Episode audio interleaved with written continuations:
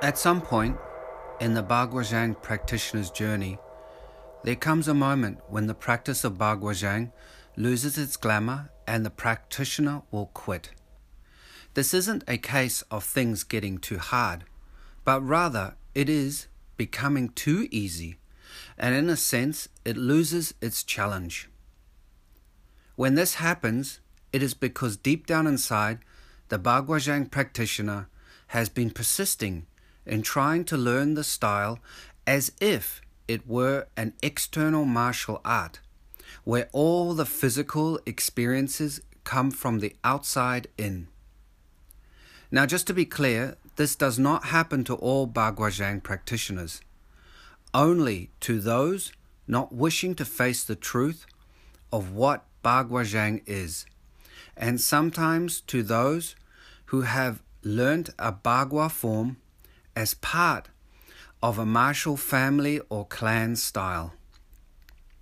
For a real Baguazhang practitioner, getting to the place where the physical movements become easy to do is just the start of what lies ahead for them, because now they must confront a world in which those same skills will be tested in ways usually not foreseen by the practice itself. Most Baguazhang practitioners will go into this situation blind, but a few will study the I Ching and the Bagua for guidance on what comes next. While someone may disagree on what I have just said, the reality is that Bagua Zhang is underwritten by the eight elements known as the Bagua. It is these eight elements and their relationship to each other which is usually for Baguazhang in a circular pattern, is what powers the Bagua forms. In order to align itself further to more traditional Chinese martial training techniques, in Baguazhang, those same eight elements have been transmitted into eight totemic spirit animals. They give a visual guideline of what the moves are supposed to look like and, in a certain sense, be a key to what the given action is supposed to do. Now, here, I must put in a special note to remind the listener once again that each style of Baguazhang has its own variation on how a move is supposed to be done. Let me repeat each style of Baguazhang has its own variation on how a move is supposed to be done.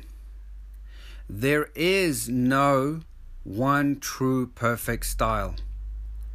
That idea is a myth. Even if your master or your the people you train with claim otherwise, it is a myth. What matters is that the style chosen is in alignment to one's body shape and temperament. And let me add, is also in alignment to what your goals are and what you're trying to learn. And this is another and, and that the would be practitioner realizes that each style has its has a history to it based on the Baguazhang master who created it. Now, I need to add this bit in. Master Dong Hai Chuan taught Bagua to his disciples, and each disciple created their own style. This is the orthodox history, and this is how it comes down. Now, Master Dong Hai Chuan learnt it from a master who apparently taught someone else, which is the lineage of the yin yang Bagua Zhang style. But the point is, you have all these different styles, and they're all teaching it slightly differently, and it was a deliberate tactic or strategy from Master Dong Hai Chuan to do that so that there would be variation in the forms, in the styles. Now, if you've only learned one form of it, you're not going to see it or understand it. But if you have been someone like me who went and learned three, four different forms, uh, this isn't to say I'm better than other people, so don't get me wrong. This is just a case of, you know, it's like someone goes and comes up to you and goes, says, I know tiger style kung fu. And I go, okay, show it to me. So I learned that. But then you learn this other guy knows Shaolin style, tiger style kung fu. And then one guy knows Wudang style, tiger style kung fu. And then there's Wushu style, tiger style kung fu. And I'm going, they're all tiger style, but what's the difference? And so I end up learning, not being master of them, but learning the different styles. And then I realized, oh, that guy does white tiger style, that guy does black tiger style, that guy does mountain tiger style, that guy does forest tiger style. And they all have the tiger claw. They're all powerful and aggressive styles. But even in the name itself, you can hear that there are differences. And those differences isn't a case of one's better than the other. It's just a case of they're different. They tackle different problems. And so they come to the same solution. They love the tiger, so they, they emulate the spirit of the tiger, but they use the tiger spirit for different environments. So the guy who's got mountain tiger style, if it exists, you can bet He's thinking about mountains and he wants to climb the mountain like a tiger. The guy who's got forest tiger style, he's thinking about using tiger style to fight in a forest. They're completely different environments, and, and so they still incorporate the tiger but slightly different. Now, if you learn both and become proficient of, of, of both of them, great. Because now you know how to use Tiger style in two different environments, and you realize it's not a case of one style is better than the other. It's a case of one tool, one strategy is better suited for that environment, and the other one is better suited for the environment over there. So, I hope that makes sense. In Baguazhang, we have too many we have too many masters who have learnt it as a sub style of a greater form family style and they're calling themselves masters but they only know the one form. That's it. They're not really focused on Baguazhang. They might be more focused on Tai Chi, on Xing Yi Chuan, on that other one, I don't know, it's called a water form style, whatever internal thing it is hell, even Shaolin, you know, the Shaolin people, they've got their version of Bagua as well. So, I apologize for the slight digression, but it's an important point that I need to pull out because I get um, called out on it quite a lot. And, um, ah, who gives a fuck? They can just all fuck off. Anyway, moving on. Now, back to the history. That history that comes from that particular Bagua Zhang master, which is put into that particular style by the way that style moves and the hand movements and whatever else, is only meant to take the practitioner so far and no further.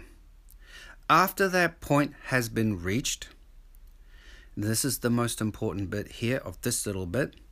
It is now time for the practitioner, which hopefully is you who's listening, to walk your own Bagua path and to create in its wake a new history that others can learn from.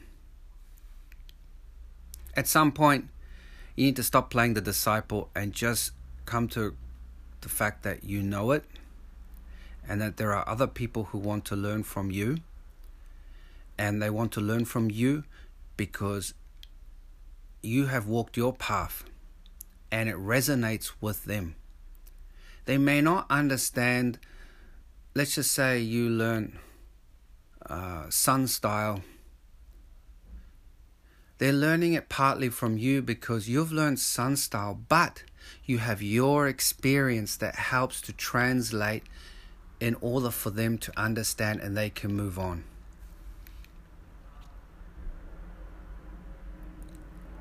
Hmm.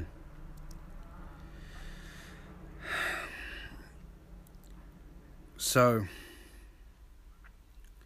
that new history, it just basically means creating your own history, just basically means taking all of your training and practice and applying it to real life.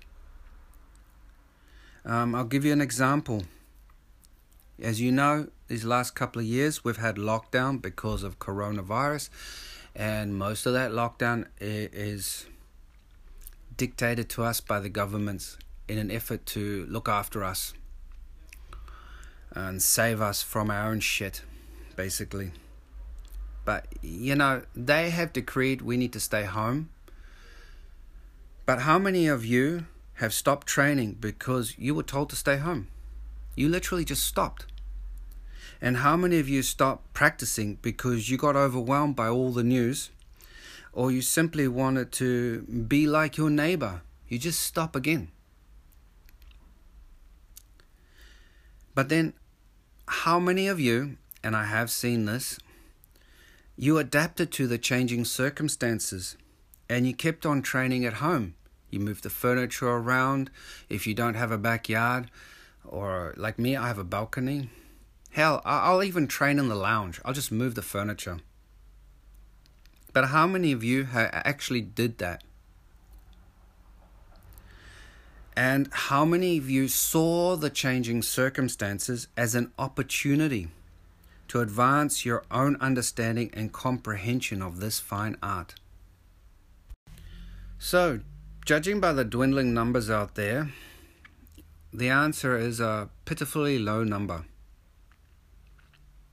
Mind you, I have to add in a little note to say that the technicians of the art are nearly always out of touch with practical reality and they delight in blaming millennials for everything, which I think is just a poor excuse.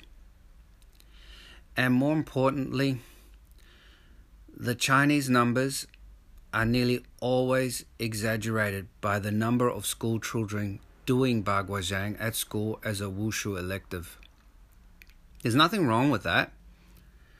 Um, almost, it's like the same with any martial art or sport in the world when you when you go and study it and they go oh what's the national sport let's say soccer football sorry you guys in northern hemisphere um, you will find the numbers are made up of school children up up until the age of 14 after that it just drops rapidly um, adults if you just include adults um, even of the most popular sport the number is about 4% of the population actually do the sport, and I'm including the people who do it as a hobby. That's with the national sport. So, with martial arts, it's even smaller. It's really, really small. It's like one twentieth of that number. So, some of you, without knowing about the numbers that back up all of this, um, you may get the feeling that Baguazhang is a dying art and that is also an illusion. Come to think of it, I've heard that a lot with nearly every single martial art, unless it's the current popular thing. There's always a sense it's a dying art. Well, I don't know about many of the others, but the art of Baguazhang is not dying. It has always been a niche style. It's always been less people doing it than Tai Chi. And Tai Chi, there are less people doing it than other styles. It's always been niche. And you just, it's just, you're just going to have to face it as a fact of life that you are going to lose people as you get better and better at cultivating your inner alchemy or Neigong as part of your drive towards your own personal Shen-hood.